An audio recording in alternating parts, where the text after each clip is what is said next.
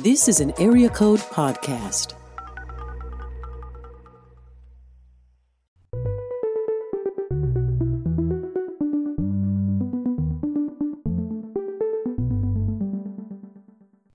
Welcome to Wildwood Flower Stories of Women Who Built Country Music.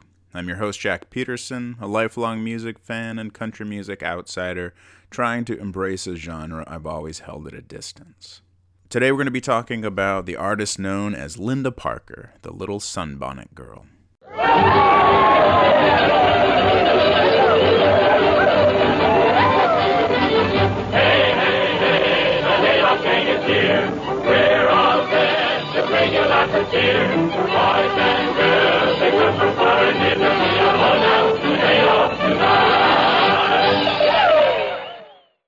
Shut your eyes and imagine you can see a little old gray log cabin setting back a ways from the bend of a lazy, winding river, and a long, cool front porch running the full length of it, with morning glories and honeysuckle climbing around it.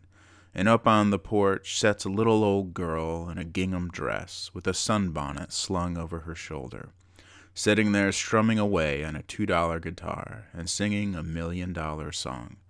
Got that picture? Well, hold it and listen to this. Sought not to deceive me. False friends have changed his heart. I'll be all smiles tonight, love. I'll be all smiles tonight. My heart may break tomorrow, I'll be tonight. This is how Linda Parker was introduced to the world. In one sense, to say the world is an exaggeration. Linda never became world famous and is not likely to.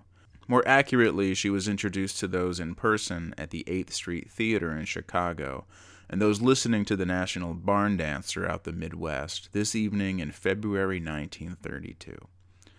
In another sense, she was introduced to the world, like a newborn is introduced to the world, or where new technology is introduced to the world. This person, this configuration of molecules, and the language to describe such a thing did not exist before this night. Now it does, now she does, and country music performance would never be the same. The opening scene was set by John Lair, musical director of the National Barn Dance starting in 1930. I didn't read it the way he did. I kept the G's at the end of the words. I didn't facsimilate a southern accent. John Lair would have directed me otherwise. He wanted the program to have a homey, southern folksiness, and he wanted to present a pristine southern charm and comfort to his Midwestern audience.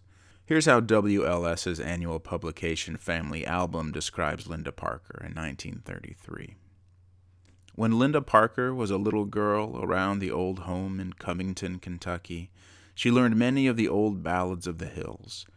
Probably when her mother put a little sunbonnet on her head and sent her out to pull weeds in the garden, she little dreamed that some day this little girl would be captioned as the Sunbonnet Girl, singing those same old songs for millions of people. You have doubtless detected in her singing that occasional plaintive note, so typical of the mountain music. She sings just as her mother and grandmother sang, artlessly but from the heart. Lies, all lies, probably, at least if we're trying to unify the identities of Linda Parker, the stage persona, and the woman who played the part of Linda Parker, Genevieve Elizabeth Muenich. Genevieve, more frequently called Jean, was not born in Covington, Kentucky, just across the Ohio River from Cincinnati, but Covington, Indiana, in 1912, in the vicinity of Lafayette, Indiana, home to Purdue University. She did not learn the old ballads of the hills from her mother and grandmother, but mostly from John Lair when he hired her to perform on the National Barn Dance. The sunbonnet wasn't a remnant from her childhood wardrobe, but a stage prop. John Lair, again, is the co architect. Her singing, however, can accurately be described as plaintive, from the heart, I wouldn't say artless, but maybe unpretentious. Though, ironically, there is a strong case to be made that even her unpretentious voice is in fact a crafted pretense. Jean's parents, Eddie Muenich and Hazel Vise, were unmarried at the time of her birth, marrying seven weeks later. Her dad was 21 and her mom was 17. They were a working class couple that moved to Hammond, Indiana in 1914 when Jean was two. This is where she grew up. As a child, Jean was known as Nenny. She loved dolls, but was frightened by trains and would shriek and hide when trains rolled through town sounding their horns.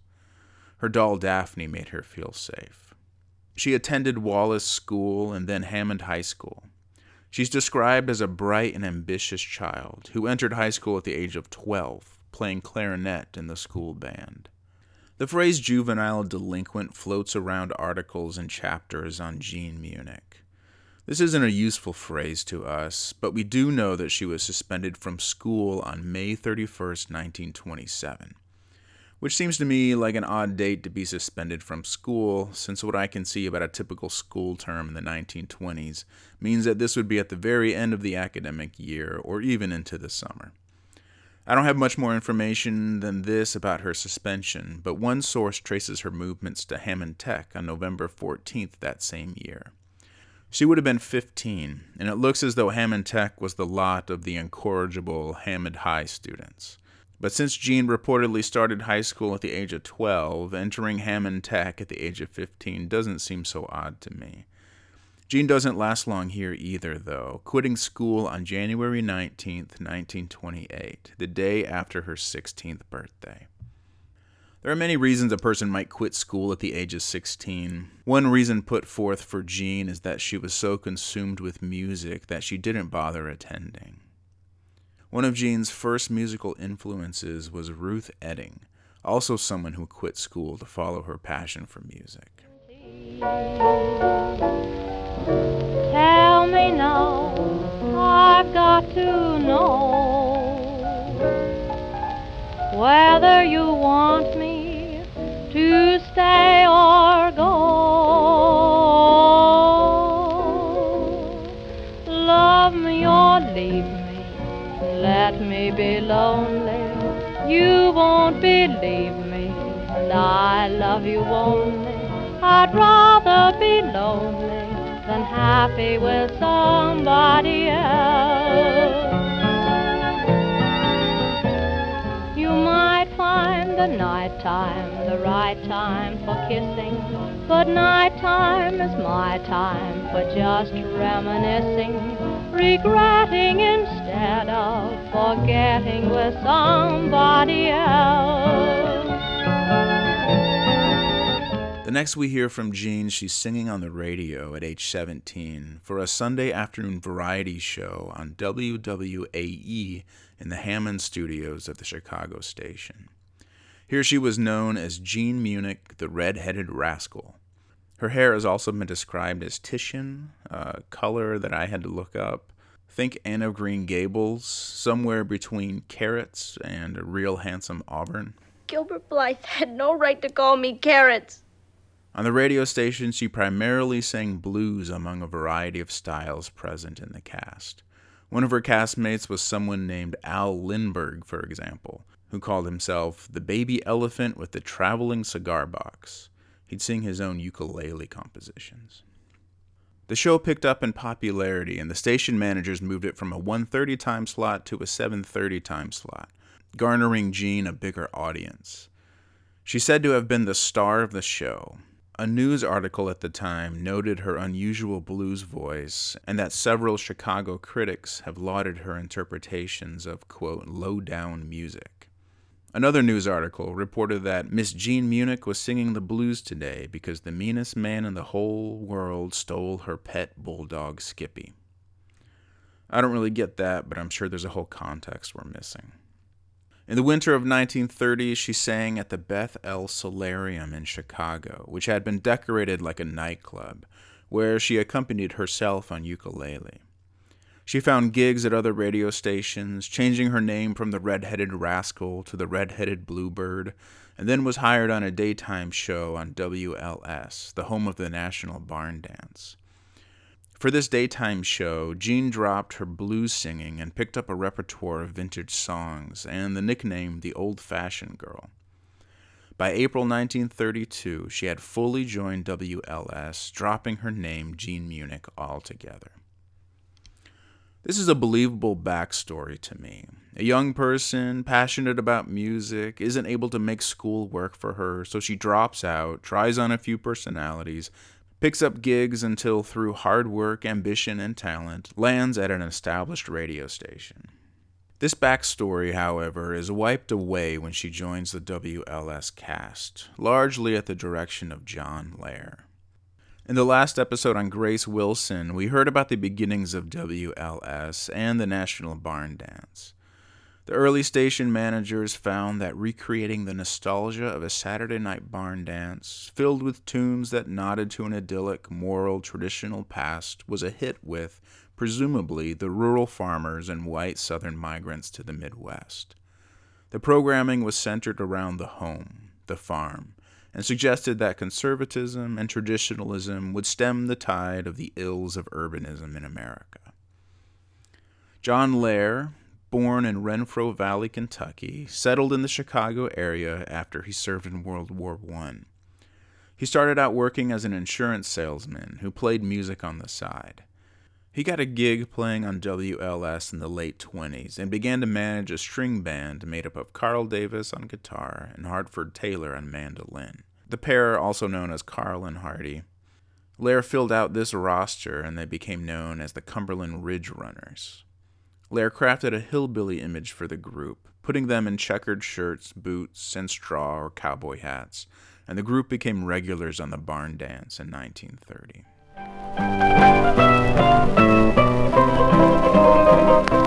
I'm not in your town to stay, said a lady old and gray to the warden of a penitentiary. I'm not in your town to stay, and I'll soon be on my way. I'm just here to get my baby out of jail. Yes, warden. I'm just here to get my baby out of jail. Lair also found a spot in the group for Red Foley, who would become a country music superstar. Sing me a hillbilly ballad. Sing me a heartthrob from home. Sing of the mountains and valleys and the pine trees where I used to roam. Sing of two lovers who parted. Put a tear in your voice, don't you see? Sing me a hillbilly ballad of a dear one who's waiting for me. Lots of Red Foley in future episodes. John Lair took Burridge D. Butler's Midwestern conservatism and actively infused a Southern flavor. Maybe not truly Southern, as if we can even generalize what Midwestern and Southern mean at any time in history. But as he became musical director of the Barn Dance, he actively recruited and featured quote unquote authentic Southerners like Lulu Belle, who we'll hear in the next episode. And for those artists who are not from the South, he gave them a fictional Southern backstory. You may remember in the last episode that I said Grace Wilson took more of a supporting role as John Lair moved in. This may be the reason why. Grace, without any authentic Southern bona fides, could not suddenly become Southern in the mind of the audience. She would not fit in the aesthetic that John Lair was trying to create. As music director, John Lair positioned himself as a kind of expert on traditional folk music, accumulating a large collection of sheet music.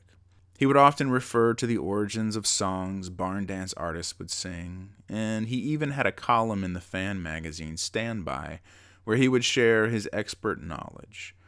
Whether he was truly an expert or if it was all part of the show, I don't know. John Lair's rise corresponds with Bradley Kincaid's leaving the barn dance. Until this point, Kincaid was considered the authentic mountain balladeer of the show, for what it's worth. In Scarlet Town, where I was born, there was a fair maid dwelling, made every youth cry well away. Her name was Barbary Allen. The barn dance, undergoing changes in leadership in 1930, leans into southern and western tinged music, while still catering to the Midwestern farmer and southern migrant. Gene Autry is hired in 1930 and became a huge success. When I had plenty of money, the girls all gathered round me. But now I have no money, they've all gone back on me. In 1931, the show moved from its radio studios to the 8th Street Theater to accommodate an audience. Apparently, people would just show up to the radio station to try to crowd into the small studio to watch their favorite performers sing into a microphone. Making a stage show out of it and catering to a live audience as well as a radio audience seemed like a smart step, and it paid off. The live shows would sell out every night, with many turned away at the door. In 1932, the barn dances picked up for national airplay through NBC. Now, one hour of the Saturday night barn dance could be heard coast to coast. Things were really happening. This is where Jean Muenich enters the story, and there are really three versions of what happened next. There's the version that continues the storyline of Jean Muenich, as I've detailed above. There's a story told to WLS listeners about the fictitious character Linda Parker, and there's the conflation of the two stories, where Linda Parker's fictional backstory overtakes Jean Muenich's backstory to such a degree that the facts blur and the truth of Jean Muenich becomes difficult to parse. There's a version we can trace from what I've already shared about her life a talented, ambitious young woman who didn't jive with school, working her way up from radio station to radio station until she finds herself at a nationwide radio show on the up and up. How did Jean get connected to WLS in the first place? Some theories put forth are that she connected with some WLS folks at a regional fair, made the appropriate connections, and got the gig. Or she comes into the WLS studios to advertise her nightclub act and is discovered here by John Lair, discovered in quotes. Or John Lair discovers her in a nightclub or John Lair hears her sing on another radio station and hires her away for the barn dance. More on this later, but however she got the job in the National Barn Dance in 32, while she's there, she takes on a new persona the Sunbonnet Girl, Linda Parker from the hills of Kentucky, and a new repertoire old world and southern ballads and sentimental songs passed down from grandmother to mother to her, and a new persona demure, sentimental mother, dressed in calico and a sunbonnet, here to soothe the troubled, restless world dealing with the Great Depression and changing times. All of this to fit the show's aesthetic and under the advisement of a manager, like many hundreds of other show business tales. In 1932, Jean becomes the vocalist for the Cumberland Ridge Runners, signing a three year contract to be their front person agreeing to perform with them on the radio and play any touring gigs with the band. She falls in love with Arthur Janes, the baritone of another national barn dance band, the Maple City Four.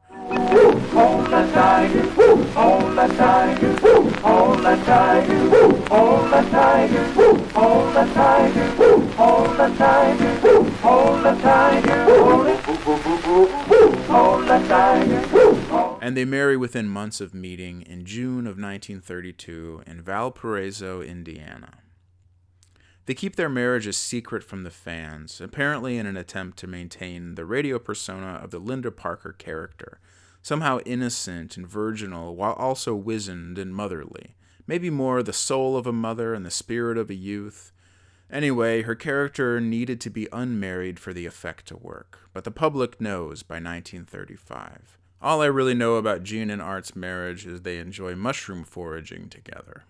In this version, Jean is the primary agent of her career. This is the version of the story I think is most likely, and the one I choose to believe.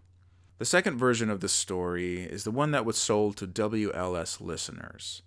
Linda Parker, born in Covington, Kentucky, grew up happy in the hills, learning ballads from her mother and grandmother and actively collecting new ballads. She is unmarried. She dresses in calico and gingham, perhaps a more palatable fabric to the Chicago audience than the homespun fabric that would be truly authentic to her backstory. She wears a sunbonnet. She's known as the Little Sunbonnet Girl. She holds a dulcimer, but probably does not actually play. In a WLS publication called Behind the Scenes in 1932, WLS introduces Linda Parker this way Have you been hearing Lindy Parker singing old mountain songs with the Cumberland Ridge Runners? If so, you cannot soon forget the wistful tone of her voice as she sings of the loves and sorrows and hopes of the mountain folk.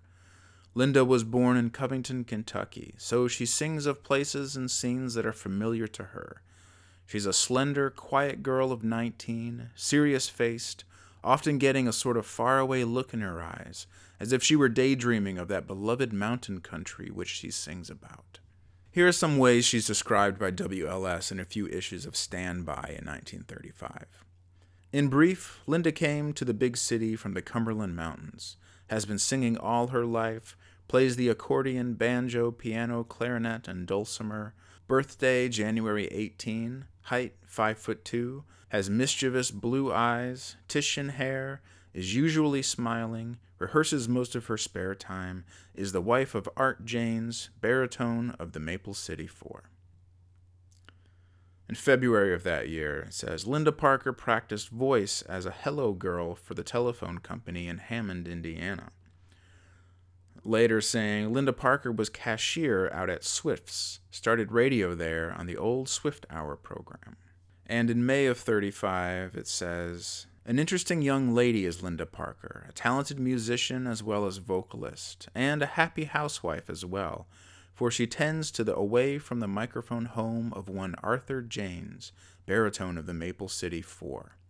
Linda never plays her own accompaniments, but can perform most creditably on the piano, guitar, banjo, clarinet, and dulcimer, which, incidentally, is one of the first instruments ever used in North America. Linda's home is in the Cumberland Mountains, where she learned many of the old melodies of the mountain country. Linda is five feet two inches tall, has mischievous blue eyes, wavy, Titian colored hair, and a smile that is the envy of all who know her. You'll hear a lot about Linda Parker in the coming years. One of Linda Parker's biggest, most requested songs was I'll Be All Smiles Tonight. Here's a 1933 recording with the Cumberland Ridge Runners.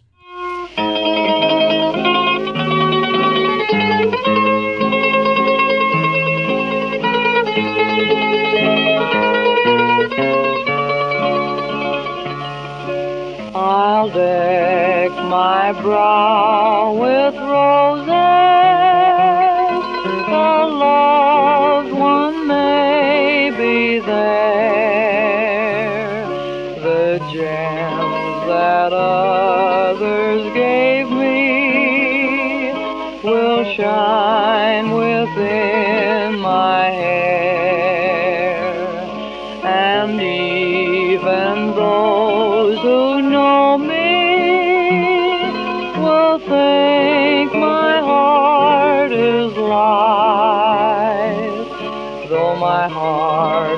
break tomorrow, I'll be all smiles tonight. Fans adored Linda Parker. Here's what one fan had to say. There's something poignantly appealing and sweet about Linda's songs, something that takes us away from the cares of mundane strife and the daily chores of the big city. Something that sweeps the smoke and the heat or intense cold away, the worries and the cares of the day, where Linda begins to sing her songs in her sweet, inimitable way.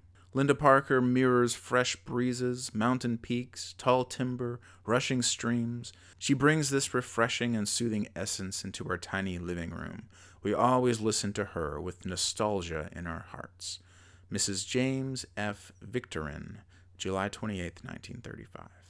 In 1932, the year that Linda Parker started at the National Barn Dance, a magazine called Radio Guide ran a poll to see who fans considered the it girl of the radio.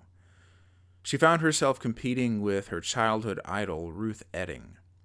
Far less established than Etting, who came in second in the overall poll. Linda Parker, the only WLS artist in the poll, finished ninth. Not bad. Of course, every fan has an opinion. One listener wrote to Stand By to say that she preferred Grace Wilson to Linda Parker, describing Linda Parker's singing as, quote, an agony. Linda Parker only records two records. We heard I'll Be All Smiles Tonight from 1933. The B side of that was a John Lair composition, Take Me Back to Renfro Valley.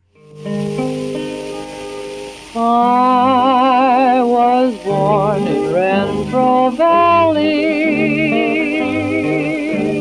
but I drifted far away.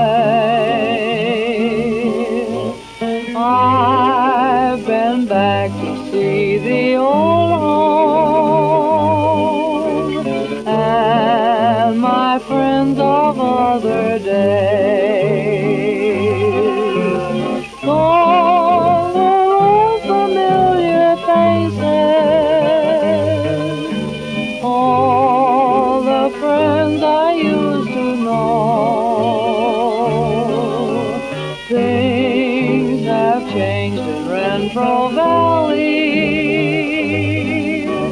since the days of long ago.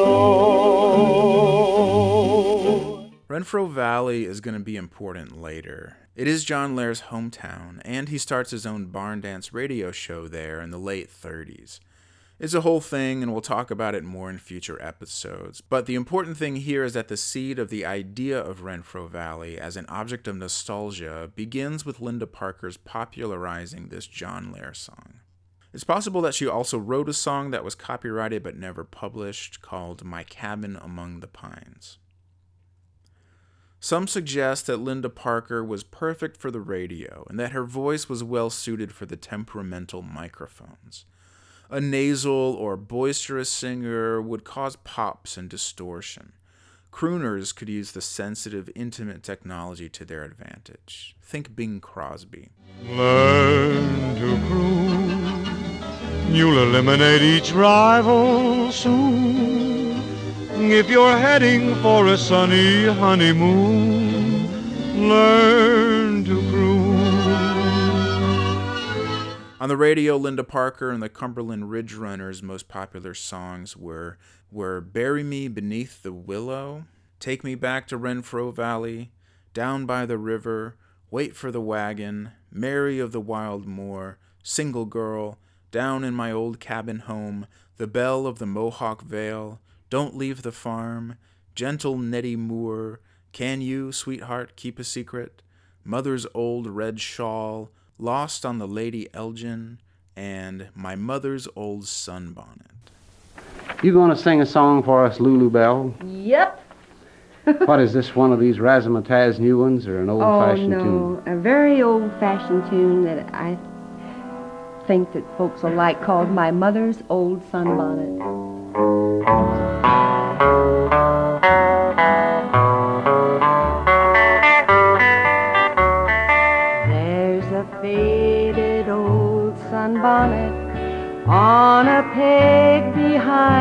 Door. It's the one my sainted mother used to wear. Till one day she hung it up and never took it down again. And since that day we've left it hanging there. The titles alone ooze nostalgia and traditionalism. In 1934, she records two more sides with the Cumberland Ridge Runners, Lonesome Valley Sally, I'm dreaming tonight of the valley, and I'm writing this letter to you. Keep dreaming of me, sweetheart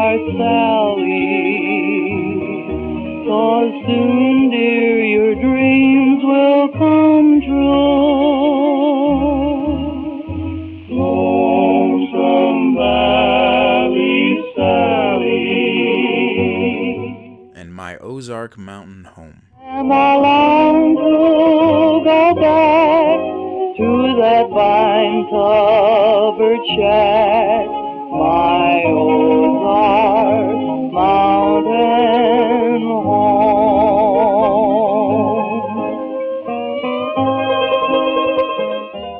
Let's talk for a second about Linda Parker's placement on the Cumberland Ridge Runners and an aspect of female performers on the barn dance and in country music in general at this time that still baffles me a little bit. The need for female performers to be attached to a family or a man to maintain a sense of virtue.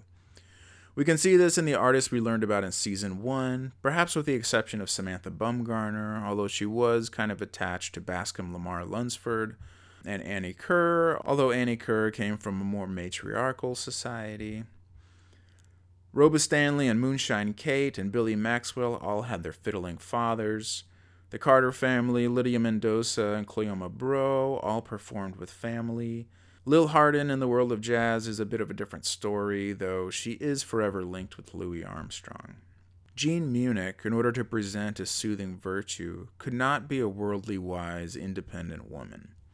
She was placed with the Cumberland Ridge Runners as a way to surround her with trustworthy chaperones, a kind of a showbiz family, of which Linda Parker was both matriarchal figure and protected little sister. At the same time, Linda Parker's sex appeal would be used to help sell the Cumberland Ridge Runners. It doesn't make a lot of sense, and we'll see this theme develop with other acts like Lulu Belle, the Overstake Sisters, and Patsy Montana in upcoming episodes. Others suggest that the barn dance needed to maintain the idea of the male authority figure, particularly important during the Great Depression, where male unemployment exceeded female unemployment, since the heavy labor jobs were the hardest hit.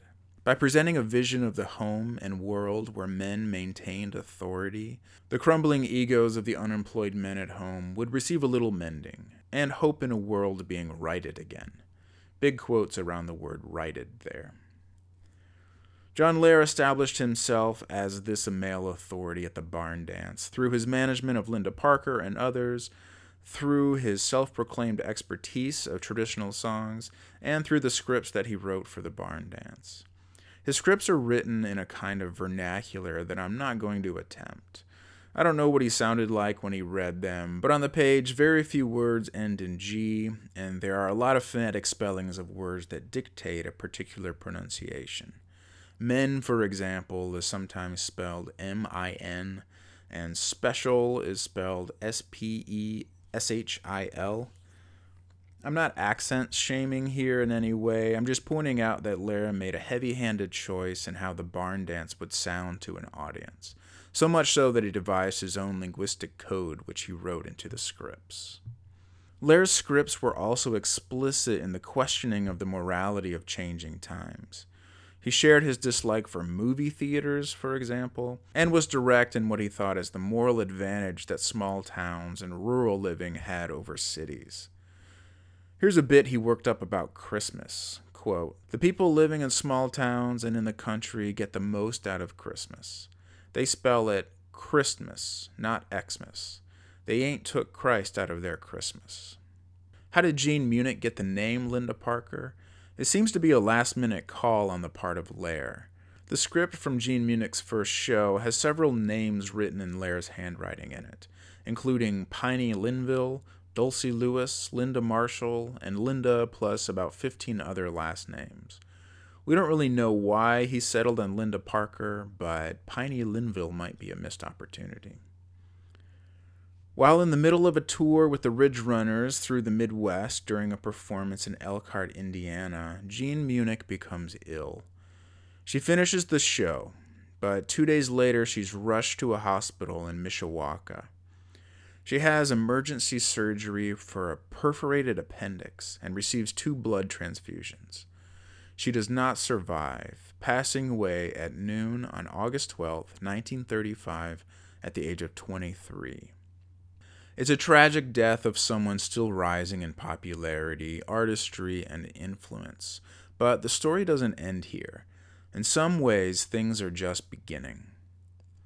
What does a radio station do when a beloved star with a completely fictional background dies?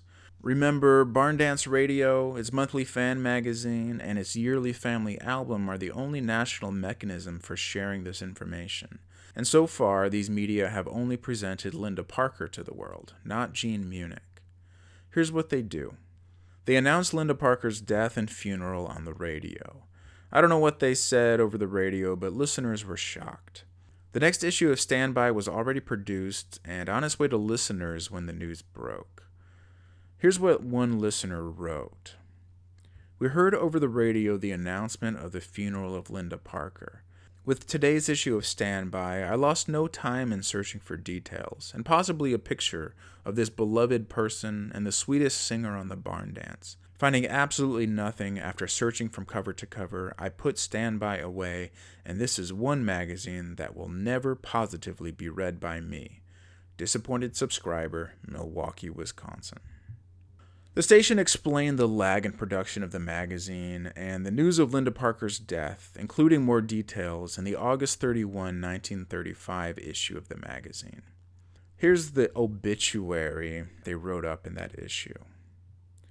Linda Parker, the little sunbonnet girl, was born Jean Muenich in Covington, Kentucky in 1912, the daughter of Mr. and Mrs. Edward Muenich. Her family had lived in Kentucky for several generations, one branch having migrated there from Pennsylvania. When she was quite young, Linda's family moved to Hammond, Indiana, where she grew up and went to school. Her first radio work was at WWAE Hammond, then followed appearances at WAAF Chicago. It was there that John Lair, manager of the Cumberland Ridge Runners, heard Linda's songs.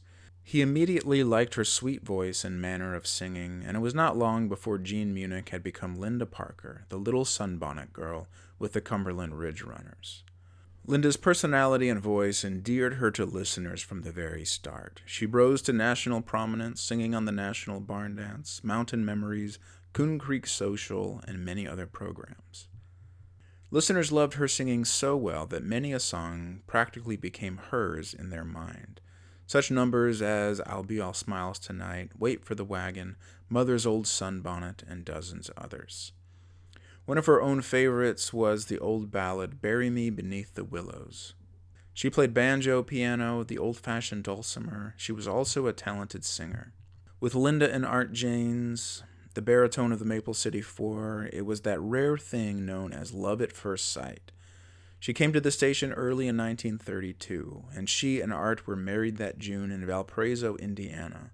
Linda supplemented her air radio programs with theater appearances throughout the Middle West with the Ridge Runners. It was while the group was playing in an Elkhart, Indiana theater that Linda became ill. She bravely continued with the performance, however, and it was not until two days later that she went to St. Joseph's Hospital in Mishawaka.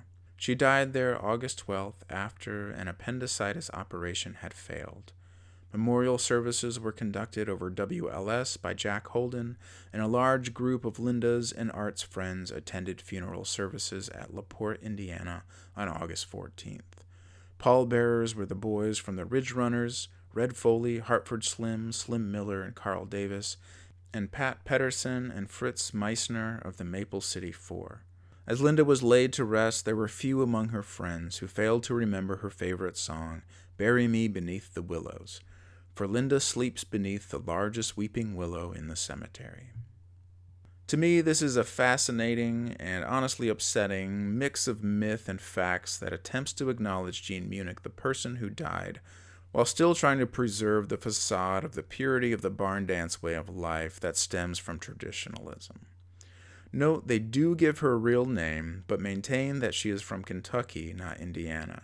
They lean into the myth of her multi generational roots in Kentucky, lending authenticity to the style of music she sang on the radio, as if it were only natural that she sings songs from her heart and homeland, rather than a style she didn't adopt until later into her career.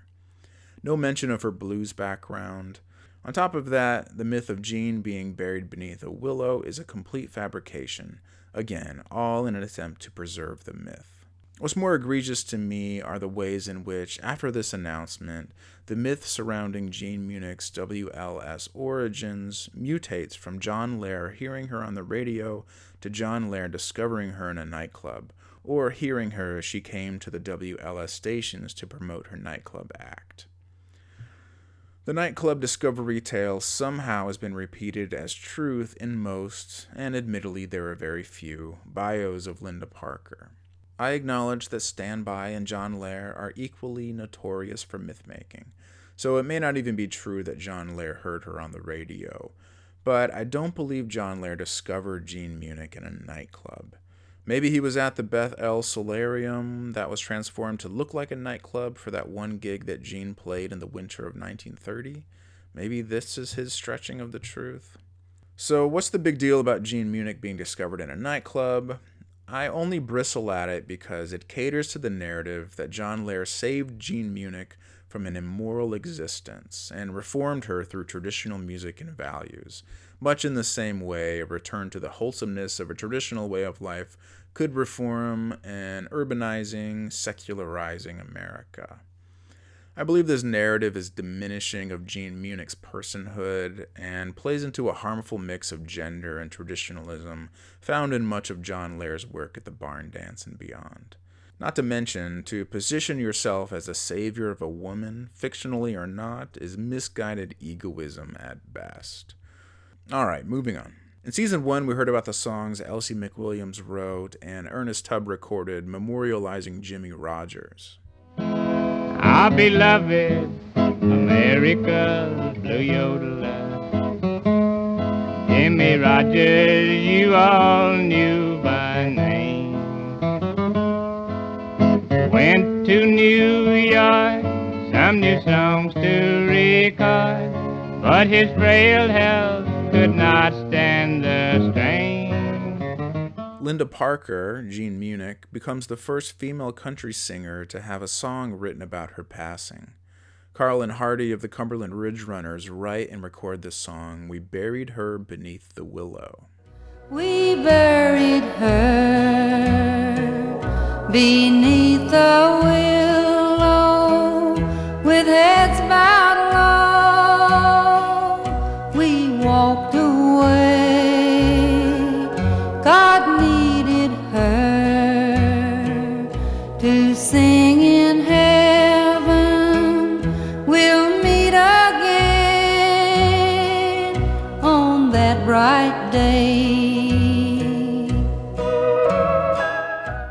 Details of her actual funeral are that she was buried in Pine Lake Cemetery in LaPorte, Indiana, and the funeral was the biggest the town had ever seen, with over 3,000 people in attendance.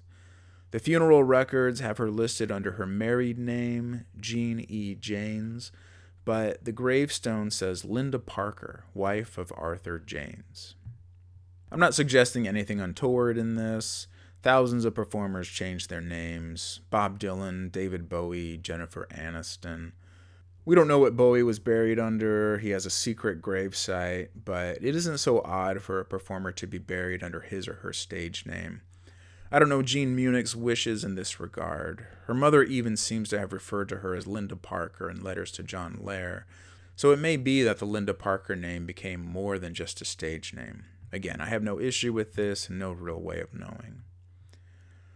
Jean's death made Linda Parker more popular, more sympathetic, and sentimentalized. The sentimental mother, tragically, bravely, suffering and dying, played into the image that she and John Lair had cultivated. Lair used her death to promote a program called Bunkhouse and Cabin Songs, which would play, quote, the good old time songs of long ago, from hill and plain, from cabin and bunkhouse, the songs your daddies and mammies grew up with, unquote. The program was sponsored by Lair, more specifically a songbook that he had compiled and was selling. He says, quote, It's a dandy, and then there's a nice big picture of little Linda Parker, to whose memory the book is dedicated, unquote. There was a program that memorialized Jean Muenich on her birthday in January 1936. The girls of the Golden West sang I'll Be All Smiles Tonight. Patsy Montana sang Take Me Back to Renfro Valley. On the program, John Lair asked listeners to quote, Remember our little sunbonnet girl when she was young and eager for life, instead of thinking her racked with the pain and torture of those last despairing days before she left us. Lair on the air gave out her mother's address so listeners could send cards. Her mother received hundreds of letters, cards, and poems from mourning fans. Lulu Belle and Scotty Wiseman, the sweethearts of country music, named their first daughter Linda Lou, at first reportedly in tribute to Linda Parker.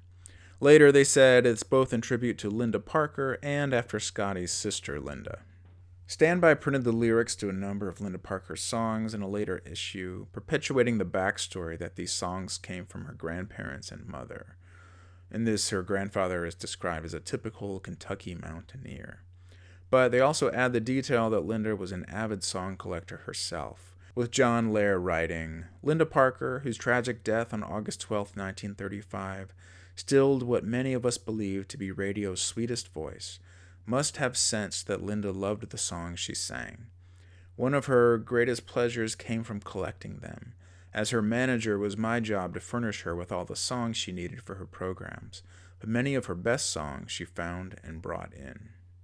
The mentions of Linda Parker and WLS publications eventually dwindled over time, and her name, all of them, are all but forgotten, but her impact remains.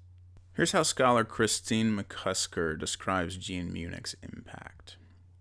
Quote, this admittedly obscure singer had an impact far beyond what her short, tragic life might suggest. She was the first solo Southern female image that combined vaudeville, ideas about Appalachia, and radio technology. Muenich and her manager John Lair determined what costuming a mountain woman would use on stage, and what her musical sound would be, and what stage plays would give the character shape and form. In short, they took various elements from live theater and transformed them for audio use on the radio. They succeeded in making a character with little substance in the material world, but who seemed to be stable and traditional in the National Barn Dance's fictive one. That became a powerful archetype that could be reinvented over time. This whole episode is missing one important thing the actual words of Jean Muenich.